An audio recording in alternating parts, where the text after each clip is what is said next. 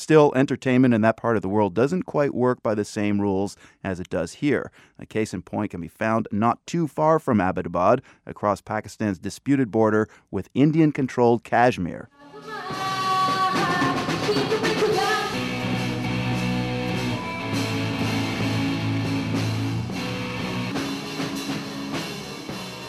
That is a pretty rare sound in Muslim majority Kashmir. It's a song performed by the first ever all girl rock band in Indian controlled Kashmir. The band is called Praagaash, which means from darkness to light.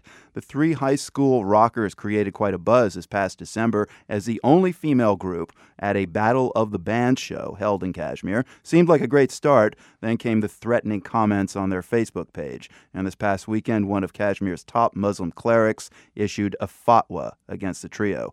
Overwhelmed by the attention, the teenage rockers turned to Facebook and announced they quit. One of the band members explained her reasoning to the BBC earlier today. We didn't do anything wrong. We wanted to pursue music, but we just quit now because in Islam it's not allowed, so we won't do anything against their wishes. People are unhappy, so we can't continue. That's it. A top Indian government official in Kashmir has offered the girls protection, and the three band members have decided to keep a low profile for now. Their manager told reporters they're scared and, and just want the controversy to go away. Nazir Masoodi is the bureau chief for NDTV, a TV news network in Kashmir. He's been in contact with the teen musicians. These girls were literally, they had gone into hiding, and today they told me that they are not going to perform anymore. These are all teenage girls aged between 15 and 16. Well, they've only performed twice. It sounds like they didn't really do anything. Is it just the fact that it's a female band that earned them this fatwa? Well, it is not first time the Kashmir has female musicians or artists. We have a, here a great tradition of music. Nobody has ever objected to the performance of women, but this is something. A rock band is some new form of music. And the one head priest in Kashmir, he asked saying that this music is un-Islamic, it is forbidden in Islam. Now, I know in Pakistan there's a lot of tension over musical expression, especially uh, hardline clerics, but this fatwa came in India-controlled Kashmir. Do you find that odd?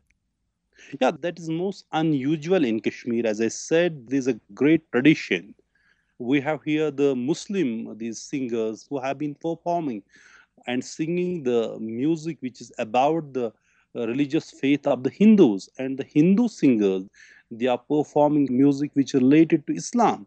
So great tolerance. Nobody has raised a question mark on it all these years.